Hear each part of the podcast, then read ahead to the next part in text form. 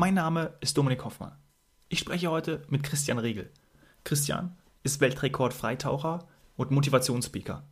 Ein absolut positiv Verrückter. Christian hat mit sechs Jahren angefangen zu schnorcheln. Von dem Moment an war eigentlich klar, dass Wasser sein Element ist. Im Alter von 30 Jahren hat er genau dafür seinen gut bezahlten Job an der Börse aufgegeben. Familie und Freunde waren absolut dagegen. Christian hat es aber nie bereut. Ganz im Gegenteil. Er ist extrem glücklich. Er bestimmt, was, wann, warum und wie er sein Leben gestaltet. Er hat 13 Jahre darauf hingearbeitet, Profisportler zu werden. Christian hat mittlerweile 10 Weltrekorde im Strecken- und Tieftauchen aufgestellt. In Höhlen und unter Eis. Er hat seine Angst besiegt, weil er früh festgestellt hat, dass er zu viel mehr imstande ist, als er glaubt. Es liegt an der mentalen Stärke, sich aus der eigenen Komfortzone rauszubewegen. Genau das vermittelt er in den nächsten 30 Minuten. Viel Spaß! Bist gefangen in einem Korsett deines Jobs. Du fühlst, dass da gerade irgendetwas nicht so läuft, wie du es dir wünschst. Beim Was Helden tun Podcast diskutieren wir konkrete Fälle von Menschen, denen es genauso geht wie dir und holen den besten Nutzen für dich raus. Und wir sprechen mit Menschen, die es geschafft haben, sich zu verändern und sich eine freie Welt aufgebaut haben. Denn das eigene Wachstum ist doch das Wichtigste im Leben. Je mehr du lernst, desto mehr wächst du. Servus Christian, schön, ja, dass du da bist. Hi. Sag mal, was sagt dir der Film The Big Blue im Rausch der Tiefe? Also bei mir war es so, ich habe mit sechs Jahren zum Schnorcheln begonnen, dann mit zehn Jahren zum Gerätetauchen und mit 17 habe ich dann gesehen The Big Blue und äh, habe quasi mich zurückversetzt gefühlt in meine Kindheit, weil in dem Film sind sie zu Beginn auch die Kinder, wo sie da herumschnorcheln. Und dann gibt es da aber diese Weltrekorde und diese Faszination vom Tieftauchen. Und das war dann für mich der Auslöser, wo ich gesagt habe, irgendwann will ich einmal professioneller Luftanhalter werden. Und das war schon mit 17. Ich wollte dann halt gleich einmal die Schule hinschmeißen. Meine Eltern waren dann auch nicht ganz so begeistert, aber zum Glück habe ich dann für sie gesehen Wall Street. Oh ja. Uh, zwei Wochen später noch gedacht, okay, das ist auch cool, Börsianer zu sein. Ja, habe dann die Schule fertig gemacht und habe an der Börse gearbeitet in der Bank. Aber es war immer mein Traum, dieses Freitauchen oder Apnoe-Tauchen eben auch zu leben. Mhm. Und habe das dann zu meinem 30. Geburtstag habe dann gekündigt äh, und habe mich dann selbstständig gemacht. Ja. Von der Börse zum professionellen Luftanhalter ist der Weg ja auch gar nicht so weit, je nachdem, was da für ein Crash passiert. Aber sag mal, mich würde interessieren, ist es denn für dich persönlich wirklich ein Rausch, wie es auch im, äh, im Film genannt wird, wie der Titel ist? Ist es eine Sucht? Es ist Sinne? definitiv eine Sucht, definitiv. Es ist jetzt vielleicht nicht so der Rausch, wenn man sich das jetzt vorstellt. Äh, ich bin jetzt kein Adrenalin-Junkie oder so, ähm, weil Adrenalin wäre ja genau das Gegenteil von dem, was wir wollen. Aber es ist tatsächlich eine Sucht. Also wie ich begonnen habe vor über 20 Jahren, wussten wir ja über das Apnoe-Tauchen, Freitauchen gar nichts. Mhm. Null. Und äh, wir haben halt einfach ausprobiert, wir haben hyperventiliert, wir sind bewusstlos geworden. dann viele Unfälle sogar passiert mit, von Freunden von mir. Und äh, ich wollte dann sogar mal aufhören ja, und habe aber gemerkt, so nach ein paar Monaten, ich kann gar nicht aufhören, weil mir fehlt etwas im Leben, was ganz Massives, Wichtiges. Und habe mich dann damals ausbilden lassen zum, zum Freitauchlehrer. Das war 1999 schon. Und seit dem Zeitpunkt unterrichtet das Freitauchen damit eben so dramatische Unfälle wie damals nicht mehr passieren und man muss auch Volksklopfen, es ist nie wieder was passiert. Aber wir haben ja wirklich nicht gewusst, was wir tun. Ja, wir haben alles falsch gemacht, was man falsch machen kann. Und ich habe halt das große Glück gehabt, dass ich das überlebt habe. Aber damals habe ich schon gemerkt, das hat so einen Suchtfaktor. Das Ganze beeinflusst mein Leben tagtäglich und, und auch nachts teilweise sogar. Also mein ganzes Leben dreht sich um 100% Wasser und Tauchen. Mhm. Du hast mehrere Weltrekorde aufgestellt, habe ich gelesen. 2003 ähm, war, glaube ich, der erste. Vor allem ja auch Streckentauchen und Tieftauchen und vor allem auch das Besondere, was, was mich so fasziniert hat, unter Eis. Sag mal, äh, das ist ja nochmal eine besondere Schwierigkeitsgrad oder was ist nochmal der, der, der Next Step zum Eis? Also zuerst war das einmal nur ähm, die Neugierde, weil in dem Film im Rausch der Tiefe taucht er ja auch unter Eis und ich habe das mhm. einmal ausprobiert, 2002.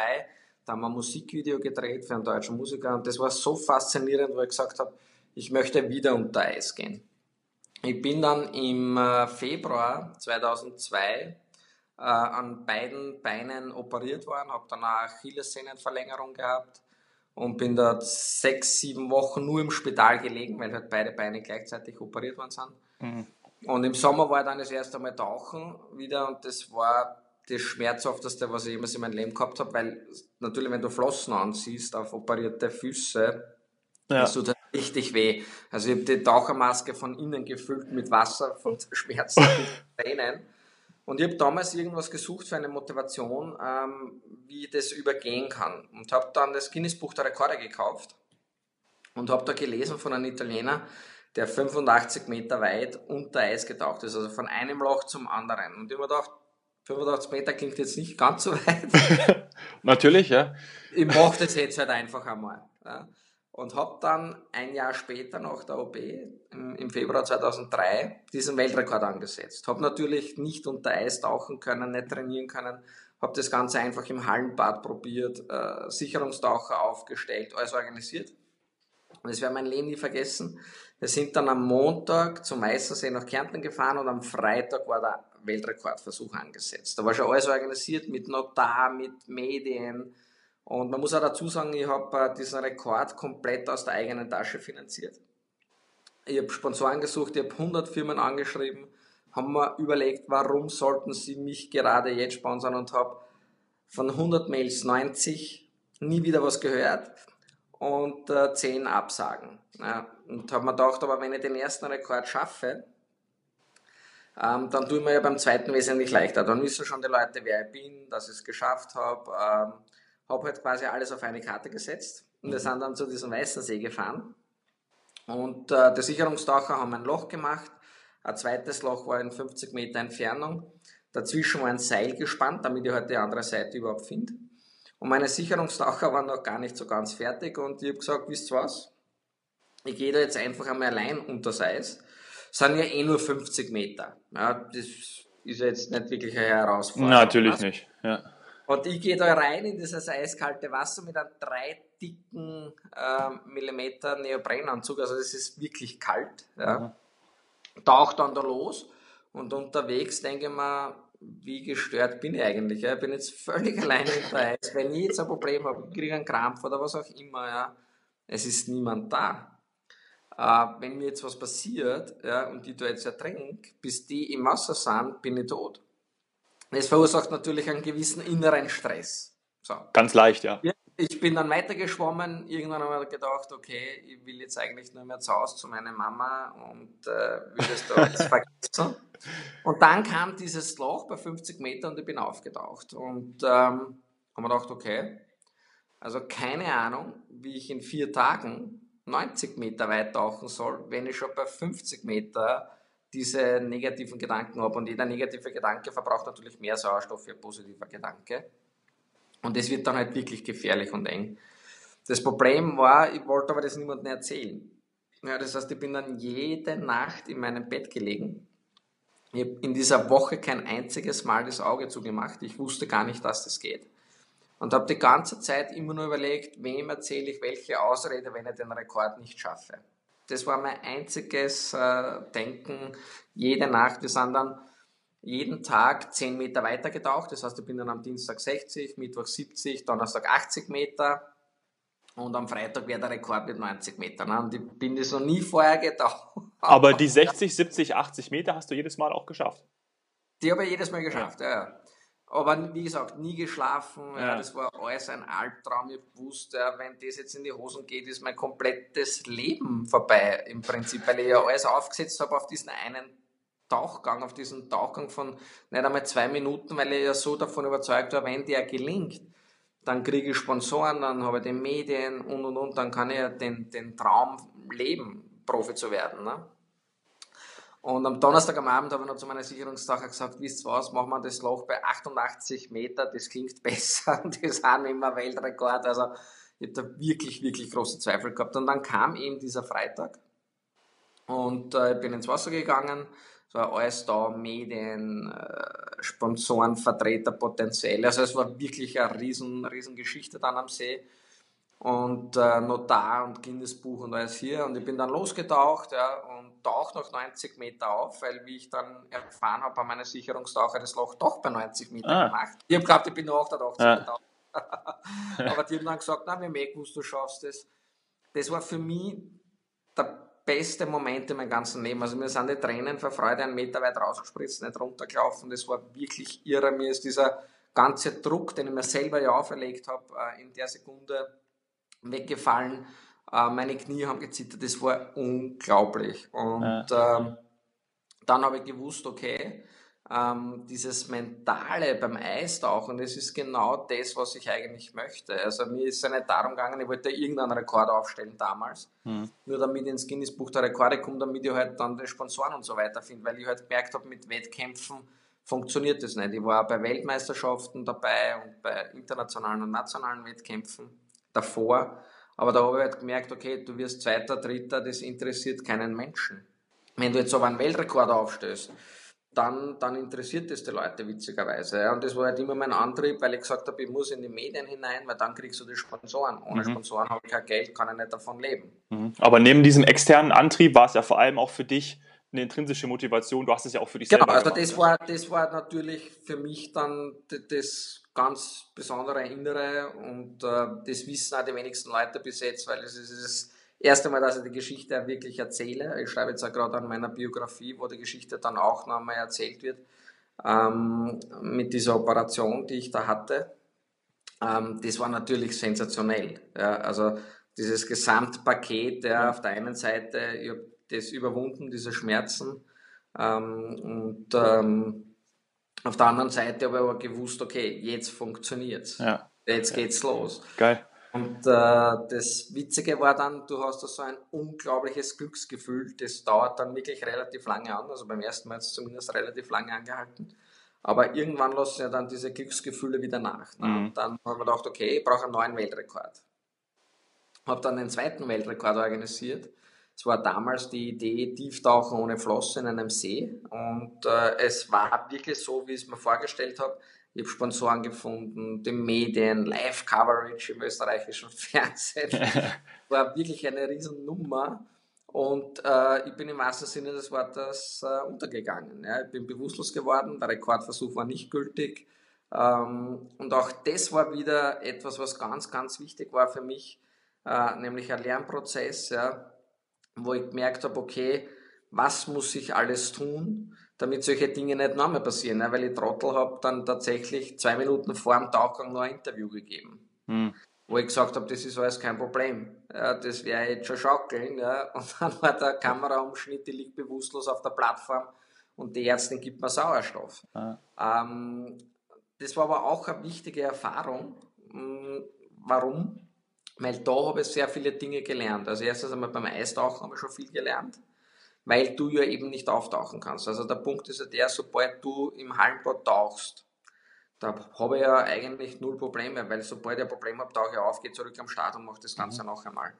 Beim Eistauchen funktioniert das eben nicht, ja, da ist ja die geschlossene Eisdecke oben drüber, ähm, neben der Wassertemperatur von 2 Grad, die natürlich auch einen Effekt auf den Körper hat, ist diese mentale Geschichte aber eigentlich die, die am brutalsten ist und das ist eigentlich die, die auch die meisten dann unterschätzt haben, die dann versucht haben, einen Rekord zu brechen, weil man das eben nicht wirklich simulieren kann. Ja. ja du hast ja nicht das ganze Jahr Eis, das heißt, du gehst ja nicht im Eis tauchen, sondern du gehst ins Hallenbad. Und im Hallenbad kann ich auch mehr wie 100 Meter weit tauchen, aber unter Eis würde man das nicht zutrauen. Mhm. Ja, weil du einfach diese mentale Komponente da wirklich, wirklich sehr stark spürst. Und das war aber dann gleichzeitig wieder das Faszinierende durch dieses Eistauchen und durch diesen nicht geschafften Weltrekord habe ich heute halt extrem viel über mich selber gelernt, wie ich funktioniere. Und durch meine Kurse, die ich zusätzlich noch äh, jetzt in den letzten 20 Jahren gegeben habe, mit 7.500 Schülern, habe ich extrem viel über dieses mentale Denken, mhm. mentale Stärke gelernt. Und das ist eigentlich das, was mich wirklich, wirklich sehr interessiert. Mhm. Lass uns da reingehen. Äh, ich glaube, solche Aktionen äh, haben dir wahrscheinlich auch den, den Beinamen Iceman ähm, dann äh, verliehen. du Verrückter. Genau. Es war ja dann so, dass, dass ich gemerkt habe, das ist genau meins, dieses Eistauchen und habe dann halt von meinen zehn Rekorden sind sechs unter Eis ja. und drei davon in Höhlen, äh, ja. weil Höhle deshalb, meine Sicherungstaucher haben immer geweint und gesagt, das ist so kalt. Die sind ja wesentlich länger ja, ja. Wasser. Klar. Und die haben immer gesagt, Stellt's machen wir so was an. mit warmem Wasser. Äh, und ich dachte, ja, aber auf den Malediven gibt es kein Eis. Ne? Und so Ja. ist ja dann die Idee entstanden mit- der Höhle. Wobei die Höhle hat genau denselben Effekt äh, wie, die, wie das Eis. Du kannst ja nicht auftauchen. Ja. Denn ich habe ich hab gelesen, dass du, äh, dass du Höhenangst hast. Sag mal, äh, wenn du da in so ein Wasser steigst und dann in die Tiefe blickst, ähm, kommt das dann auch zum Tragen? Oder ist Null, null. Null. Also ich kann nicht vom, vom 5-Meter-Turm springen, ja, weil das funktioniert wirklich nicht. Ja, da habe ich wirklich Angst davor. Ähm, aber sobald ich im Wasser bin, habe ich keine Angst, sondern ähm, ich habe äh, sehr viel Respekt. cool. Lass uns Das über, ist wichtig, aber, ja, aber auch Angst ist ja ganz schlecht. ja, lass uns aber gerade über, über mentale Stärke und dann auch natürlich ein bisschen auch über Angst sprechen, weil ähm, ich hätte schon wahrscheinlich ein bisschen Schiss, wenn ich da in so ein, in so ein, in so ein Wasser reingehe. Das heißt, da, da brauchst du auch äh, entsprechende Trainingsleistung, auch noch eine gewisse Vorbereitung. Ähm, du arbeitest auch als Speaker. Was kannst du denn weitergeben ähm, an die Leute, die da bei dir im Seminar sitzen, ähm, von deinen Tauchgängen? Was hast du gelernt? Ähm, was lernst du vielleicht jetzt noch bei jedem Tauchgang? Ähm, was kannst du vermitteln? Also im Prinzip äh, sind es zwei Dinge. Durch meine Freitagkurse habe ich halt gemerkt, dass die Leute zu sehr viel mehr imstande sind, als sie glauben.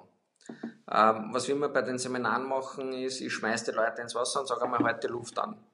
Und jeder hält die Luft an, ohne zu wissen, wie es jetzt wirklich funktioniert. Ja. Und egal, was immer da jetzt rauskommt, ja, alles, was bis zu zwei Minuten ist, garantiere ich, können wir in einer Stunde verdoppeln. Minimum. Also Einfach eine- durch den eigenen Glauben auch an sich, wenn man es Ei- vorher ei- vielleicht noch nie gemacht Das hat. bes- basiert aus drei Dingen. Das eine ist, ich zeige dir, wie du richtig atmest.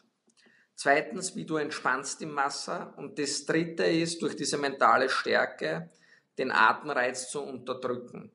Und wenn du diese drei Dinge zusammenführst, ja, kann jeder die Zeit im Wasser ganz leicht verdoppeln. Mhm. Und das ist etwas, was bei den Menschen was Großartiges auslöst. Warum? Weil das glaubt erstens einmal vorher keiner, also noch nie von 7.500 Schülern sind gekommen und hat gesagt, ist denn das glaube ich dir jetzt? Weil bei dem Test, wo er die Luft anhält, da bleibt er ja so lange drin, bis er glaubt, jetzt geht's nicht mehr. Ja, eine Sekunde länger und ich muss sterben.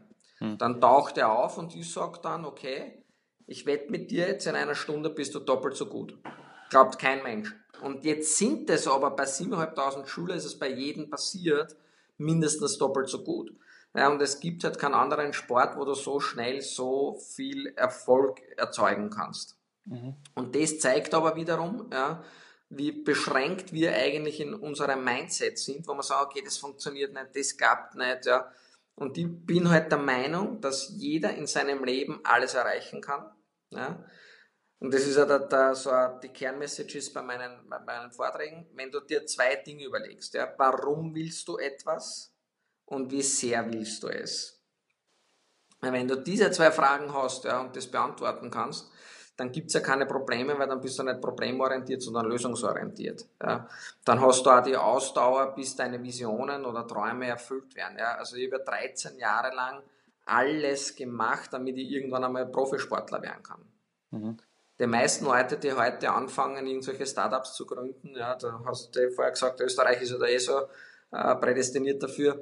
Die meisten glauben aber, sie sind innerhalb von sechs Monaten Millionär. Ja, und wollen einen Exit machen. Idee auch, ja, wollen Exit sofort machen. Oder andere Leute, "Ma, ich habe so eine coole Idee, aber ich traue mich nicht, ich bleibe jetzt doch lieber im sicheren Bürojob, ja, sind eigentlich unglücklich. Ja. Das Problem ist, dass die meisten Leute Angst davor haben, die Komfortzone zu verlassen, weil man ja nicht weiß, was dahinter passiert. Ich kann nur jedem empfehlen, probiert es einmal aus, ja, die Komfortzone zu verlassen, ähm, weil als Mensch kann man eigentlich nur dann wachsen, wenn man die Komfortzone verlässt. Weil Was- durch diese Grenzerfahrungen ja, lernst du extrem viel über dich selber kennen. Ja, und äh, wenn du weißt, wie du selber funktionierst, dann kannst du das ja so manipulieren im positiven Sinne, dass du halt immer besser und besser wirst mit den Dingen, die du machen möchtest, erfolgreicher wirst. Und das ist eigentlich genau das, was ich weitergeben möchte. Mhm. Was sind das für, ähm, für Menschen, die bei dir in die, in die Kurse kommen? Haben, merkst du auch wirklich, wenn du mit denen sprichst, mit denen redest, ähm, dass die einfach auch Motivation und Inspiration von dir wollen? Also früher, wie ich angefangen habe mit den Kursen vor über 20 Jahren, war es halt eher so, dass die Leute gekommen sind, es waren Gerätetaucher, mhm. die einfach den Luftverbrauch senken wollten. Mhm. Ja, was natürlich auch funktioniert. Ähm, aber das war jetzt dann ja zu der Zeit auch noch okay für mich. Ja. Aber durch die Zeit, mit dieser Erfahrung, die ich gesammelt habe, habe ich diese Kenntnisse eben gewonnen über dieses mentale Training und so weiter. Und das wird in den letzten Jahren immer mehr, weil ich schon glaube, dass die Leute zwar so prinzipiell zufrieden sind mit ihrem Leben. Ich meine, wir sind in Österreich, Deutschland, wir brauchen uns nicht tatsächlich beschweren. Ja, also pff, Gewiss wir nicht. haben alles, was wir brauchen. Ja, also ich bin ja sehr viel gereist. Äh, ich war sehr viel in Afrika, ich war in Nepal. Ähm, ich habe Dinge gesehen, wo ich mir gedacht habe, okay, die Leute haben nicht einmal fließend Wasser. Ja, und wir trennen Wasserhahn auf und das sprudelt jeden Tag 24 ja. Stunden. Ja, wir wissen es halt leider nicht mehr zu schätzen. Und ähm, das ist aber genau das, wo ich gemerkt habe, die Leute wollen mehr. Ja, und mehr äh, geht ja nicht in dem Leben, wo wir jetzt sind, ja, sondern die wollen halt jetzt einfach innere Zufriedenheit haben, die wollen Träume verwirklichen, Ziele erreichen. Und ähm, das spricht sich natürlich auch rum mit diesen Mentalseminaren. und äh, also ich glaube schon, dass die Leute da was suchen Darum werden ja auch solche Plattformen und Podcasts, wie du sie machst, immer besser und beliebter, ja, weil die Leute einfach Leute suchen, die das vorleben, äh, aus der Komfortzone rausgegangen sind ja, und dann vielleicht es schaffen, die anderen auch dazu zu motivieren, das auszuprobieren. Ja, weil die, da, tatsächlich ist es so, so man, man, redet ja immer über Risiko. Ja, wenn ich jetzt die Komfortzone verlasse, ich begehe auf Neuland, ich weiß ja nicht, was dahinter passiert. Mhm man muss sich halt immer nur die Frage stellen, was ist tatsächlich mein Risiko? Mhm. Ja, ich bin jetzt irgendwo in einem Job total unglücklich, würde mich gern selbstständig machen und traue mich nicht. Denjenigen kann ich echt nur empfehlen, mach es einfach, weil was ist das Worst-Case-Szenario? Du gehst zurück in den Job. Das geht zurück in den Job. Wo ja. ist das Problem? Ja. Ja, und die Leute sagen immer, naja, und wenn es nicht funktioniert und dann das und das, das ist doch völlig wurscht. Das interessiert doch kein Mensch im Nachhinein mehr. Ja? Vor, allem, vor allem, weil es dein eigenes Leben betrifft, natürlich. Ja? Ich habe es probiert und wenn es nicht funktioniert hat, okay, dann probiere was Neues aus, was anderes aus. Ja, aber ich kann immer wieder zurückgehen. Ähm, aber bevor ich quasi in dieser unzufriedenen Situation bleiben wollen würde und nur aus Bequemlichkeit das nicht ändern würde, da muss ich ehrlich sagen, ist mir mein Leben zu schade. Ja, absolut. deswegen, deswegen habe ich immer gesagt, okay, raus aus der Komfortzone, ähm, ich habe eben am Weg von der Börse rein.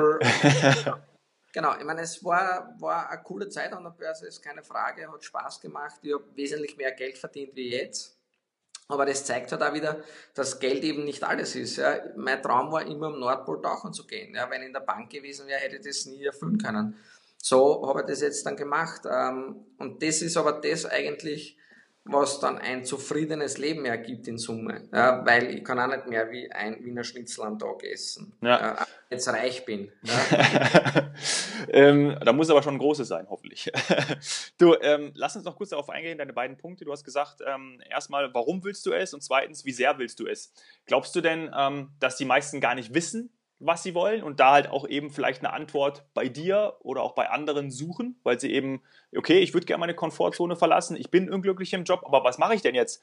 Also, weißt du, warum kann ich denn nicht glücklich sein, weil ich ja nicht weiß, was ich machen will? Genau, genau. Also es ist ja so, ähm, dass die Leute nicht wissen, was sie wirklich glücklich macht. Ich habe halt, warum auch immer, das schon relativ früh gewusst. Ja, mit sechs Jahren habe ich das erste Mal das Schnorcheln ausprobiert und äh, war dann den ganzen Sommer nur im Wasser. Meine Eltern waren verzweifelt, ja, meine Familie, die spielt Fußball, die geht Skifahren, also so typisch österreichisch. Ja. Was macht der im Wasser, der Junge? die haben dann versucht, mich in den Fußballclub zu stecken, Skikurse gesteckt. Ja. Das hat mir alles keinen Spaß gemacht. Ja. Also das Wasser, das Tauchen, das war genau mein Ding zu 100 Prozent. Ja. Ähm, natürlich kann ich jetzt sagen, okay, ich habe da riesen Glück gehabt und das gleich gefunden und gleich gemerkt. Aber ich glaube, dass die Leute einfach einmal auf sich selber hören müssen, ja, in sich selber hineinschauen müssen. Und das ist schon mal die erste Hürde. Wer setzt sich gerne heutzutage mit sich selber auseinander? Ja. Es ist ja viel leichter, auf andere hinzuzeigen ja, und die runterzumachen, als wie auf sich selber zu schauen, ja, weil das ist ja auch so ein Problem, was ich halt immer wieder merke mit den Mentaltrainings die Leute belügen sich ja selber. Manchmal auch gar nicht absichtlich, ne? Manchmal ist es auch Du, du schaust in den Spiegel, ja, und, und redest dir die Welt schön, ja, und sagst, es ist eh alles nur halb so dramatisch. Ja, aber wenn es nur halb so dramatisch ist, ist es ja auch nicht perfekt. Ja, und da habe ich halt in meinem Mindset, ich will alles perfekt haben, wie es für mich ist. Ja, klingt für viele auch egoistisch, gebe ich auch zu. Ja, zuerst komme ich, dann kommt einmal lang nichts und dann kommt meine Familie und meine Freunde. Aber es ist tatsächlich so, ich habe ja nichts davon, wenn ich nicht zu 100% glücklich bin, dann ist es ja mein Umfeld auch nicht. Genau. Aber in der Gesellschaft ist es ja so, wenn du nur auf dich selber schaust quasi, dann bist du sofort der Egoist. Ja? Du musst mhm. immer zuerst auf die anderen schauen, was denken die anderen. Wie ich mich selbstständig gemacht habe, waren 100% meines gesamten Umfelds dagegen. Ja, meine Eltern haben gesagt, mach es nicht. Ich habe damals gerade mein Haus gebaut, ja, Finanzierung aufgenommen und und und. Ja. Und ich habe nicht einmal gewusst, wie ich mein Leben bestreiten möchte. Ja. Und äh, jeder hat mir davon abgeraten. Der Einzige, der damals gesagt hat, mach es, ja, war der Felix Baumgartner. Dein großes Vorbild. Genau, also für das bin ich noch immer sehr dankbar. Also ich habe das große Glück, dass der Felix auch äh, nicht nur ein Vorbild ist, sondern auch wirklich ein Freund ist, mhm. Der mir sehr geholfen hat. Also ich glaube, dass sowas wichtig ist. Du brauchst ähm, irgendwie so eine Art Mentor. Weil, warum? Ähm, natürlich kann man alles selber machen, alles selber ausprobieren. Man wird halt oft hinfallen ja, und muss wieder aufstehen. Wenn ich jetzt aber einen Mentor habe, der quasi einen ähnlichen Werdegang hat und die Fehler schon ja gemacht hat und der dir hilft, diese ja. Fehler zu vermeiden, dann wäre ja blöd, wenn ich nicht darauf ja. zurückgreife. Und der ja ähnlich verrückt ist, ne? Der hat ja auch schon ein paar, paar ganz verrückte Sachen gemacht. ja, ja. Und vor allem, Aber, er hat halt den Vorsprung von fünf, sechs Jahren. Ja. Und ähm, das ist, war immer total super, wenn wir uns getroffen haben. Dann habe ich halt von meinen Ideen erzählt, er hat mir seine Ideen erzählt. Ich habe gesehen, wie er die Projekte angeht, wie er sie anlegt und habe das halt dann schon versucht, irgendwie auch umzulegen auf, auf meine Geschichten, weil ich halt einfach gewusst habe, bei ihm hat es funktioniert. Mhm. Lass uns noch auf den Punkt eingehen. Ähm, du warst sechs Jahre, als du gesagt hast, hey, ich bin schnorcheln gegangen, habe gewusst, das ist mein Ding. Natürlich warst du sechs Jahre alt, also klar, äh, dass das jetzt so, so weiterging, hast du damals natürlich wahrscheinlich auch noch nicht gewusst, vielleicht gespürt. Nee. Ähm, dann warst du aber 30 und äh, bist an der Börse gewesen und dann kam dieser Moment und ich möchte darauf hinaus, dass die meisten ja nicht wissen, wie sie sich verändern wollen. Und du hast gesagt, alles klar, auf der einen Seite habe ich meinen Job, einen gut bezahlten Job, gutes Leben und auf der anderen Seite vielleicht diese Leidenschaft tauchen. Also wie hast du es dann tatsächlich konkret geschafft, da reinzugehen? Also zuerst muss man dazu sagen, ich habe quasi beides parallel zu 100% gemacht. Ja, das heißt, ich war wirklich ähm, jeden Tag von morgens bis abends äh, arbeiten und habe dann am Abend, in der Nacht trainiert, meine Rekorde organisiert, habe das schon irgendwo gewusst im Unterbewusstsein, irgendwann will ich ja davon einmal leben und habe quasi alles schon dahin gesteuert, 13 Jahre lang. Und äh, es war dann zu meinem 30. Geburtstag, Ende April, war ein Samstag, äh, bin ich schlafen gegangen und am Sonntag bin ich schweißgebadet aufgewacht und habe gewusst, ich muss irgendwas ändern in meinem Leben, weil beides gleichzeitig funktioniert einfach nicht. Ja, du kannst nicht zwei Dinge über so einen langen Zeitrahmen auf 100 Prozent äh, fahren. Das fällt der Körper gar nicht aus. Ja. Mhm. Ähm, und bin dann am Montag zu meinem Chef gegangen, habe einen Schlüssel hingelegt und habe gesagt, ich kündige. Und äh, drei Tage später habe ich dann meine eigene Firma gegründet, ohne zu wissen, wie gesagt, was die tut. Ich habe halt dann angefangen, Freitagkurse zu geben, Bücher zu schreiben, Seminare zu halten, Vorträge es dann immer mehr waren. Habe dann meine Weltrekorde aufgestellt, um eben im Gespräch zu bleiben.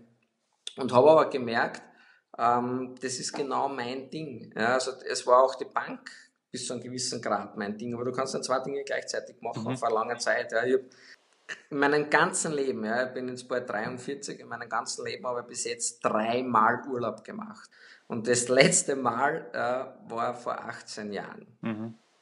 Ich bin zwar auf der ganzen Welt immer unterwegs und alle Leute verwechseln es leider mit Urlaub. äh, aber ich bin halt immer dort irgendwie zum Arbeiten ja. oder zum Trainen oder was auch immer. Ja, das ist und, ma und meistens unter Wasser, ne?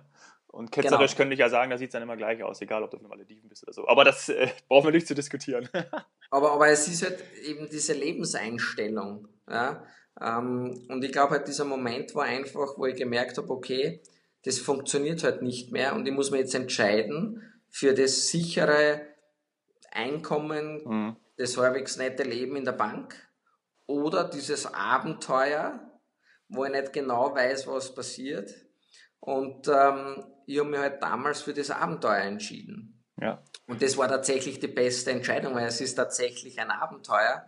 Ähm, wie gesagt, äh, verdiene jetzt wahrscheinlich sicher nicht das Geld, was ich äh, verdient hätte, wenn ich weiter normal gearbeitet hätte. Nur dann wäre ich halt von Montag bis Freitag arbeiten gegangen. Und seit 13 Jahren lebe ich meinen Traum und das Besondere ist dabei meine Freiheit, ja, weil ich mache jeden Tag das, was ich möchte. Ja, wenn ich mit dir nicht reden wollen würde, würde ich es nicht tun. Ja, und das ist eigentlich das Unbezahlbarste, was es auf der Welt gibt. Einfach zu tun, was ich möchte. Und nicht fremdgesteuert zu sein, ja. Und da ist es, glaube ich, dieser Schatz, den man noch weiß, okay, das, das muss ins Bewusstsein rein, das muss ich erkennen, dass ich das dann auch machen kann, weil ich es nämlich auch machen möchte. Genau, und das Wichtige ist dabei zu sagen, das kann jeder. Ja, also ich bin ja nicht anders auf die Welt gekommen wie du oder wie die anderen. Ja, also jeder kann theoretisch Weltrekordhalter werden. Ja, also ich habe jetzt auch nicht irgendwelche größeren Lungen, Lungen oder versteckte Kiemen oder irgendwas, sondern ich habe halt genau gewusst, das ist mein Ding. Ja. Ich habe gewusst, warum ich das machen möchte und ich habe gewusst, ich würde es zu 100% machen. Und dieses Warum und wie sehr, ja, das war eben so stark bei mir, dass alles andere untergeordnet worden ist. Und dadurch bin ich erfolgreich geworden. Mhm. Und das kann aber jeder mit, jedem, mit jeder Sache tun. Das Einzige, wo ich eine Ausrede gelten lassen würde, wäre, wenn du wirklich Kinder hast oder Familie. Aber dann hast du halt natürlich eine gewisse Verantwortung. Mhm. Aber ich habe keine Kinder und damit ist es für mich egal, was immer ich tue, ja, weil ich bin nur mir Verantwortung schuldig. Ja. Aber das selbst, ist einmal das, was die Leute verstehen müssen. Ja nur dir eine Verantwortung. Klar. Und selbst mit, mit Kindern oder mit, mit Familie sollte man ja trotzdem auch seine Träume leben, weil man heutzutage ähm, das genau. auch vereinbaren kann. Vielleicht doch der, lass uns, lass uns doch das ähm, zum Schluss noch vereinbaren. Ähm, glaubst du auch, dass wenn man das, das, also als eine Art Tipp und auch, auch Mitgabe an unsere Zuhörer, ähm, wenn man schaut genau hin, was ihr gerade macht, was ihr am liebsten macht, was ihr vielleicht schon seit Jahren gerne macht ähm, und das dann entsprechend auch so in das Leben zu holen, dass man damit ja gewisserweise mh, hm, glücklich sein kann, sein Leben bestreiten kann, schauen kann, was man damit machen kann, um da einfach auch mal genau hinzuschauen ähm, und da vielleicht auch sein, sein Warum zu finden. Genau, also im Prinzip hat ja jeder irgendwo ähm, eine Leidenschaft, ein Hobby oder was auch immer. Ja. Ähm, oder jeder Mensch hat zumindest Träume. Ja. Man muss sie halt nur mehr erforschen und hinterfragen. Mhm. Ja. Es muss ja nicht gleich jeder irgendwas Extremes tun ja, und gleich unter Eis tauchen gehen oder da von der Stratosphäre runterspringen. Und wenn er das machen möchte, dann kann er zu dir kommen. Ja. Es gibt ja viele Kleinigkeiten, die einen glücklich machen. Ja. Und genau um das geht es ja. ja. Es geht ja um diese Momente, die einen glücklich machen, die einen voranbringen. Und je öfter ich dieses Glücksgefühl habe, desto besser wird das im Leben sein. Ja. Wenn ich jetzt natürlich immer in so einem negativen Trott drin bin, wird natürlich das auch immer schlimmer und immer mehr. Ja. Und wenn du jetzt aber viele kleine Glücksmomente hast und die werden immer häufiger, ja, dann wird dein Leben sowieso in diese Bahn gelenkt, in diese Richtung gelenkt. Und äh, ich glaube, das ist eigentlich das, was, was die Leute verstehen müssen ja, und sagen, okay, was will ich eigentlich wirklich von meinem Leben? Ja? Ich will irgendwann einmal, wann immer es sein wird, am Sterbebett liegen und will erzählen äh, von meinen Abenteuern, von meinen Geschichten, von meinen Emotionen, die ich erlebt habe. Ähm, und nicht jetzt dann sagen, ja, ich habe drei Häuser gehabt und 25 Autos. Ja. Christian, ganz lieben Dank für, deine, für das Teilen deiner Geschichte, ähm, dass du dir die Zeit genommen hast und dass du dich dafür bewusst entschieden hast, äh, mit mir zu sprechen. weil du hast die Wahl. Und ähm, da, ich sage ganz herzlichen Dank, war super toll ähm, von dir zu hören. Danke sehr. Ich sage danke, dass du das äh, auch wahrgenommen hast, mit mir zu sprechen. Servus, Baba, tschüss. Ciao.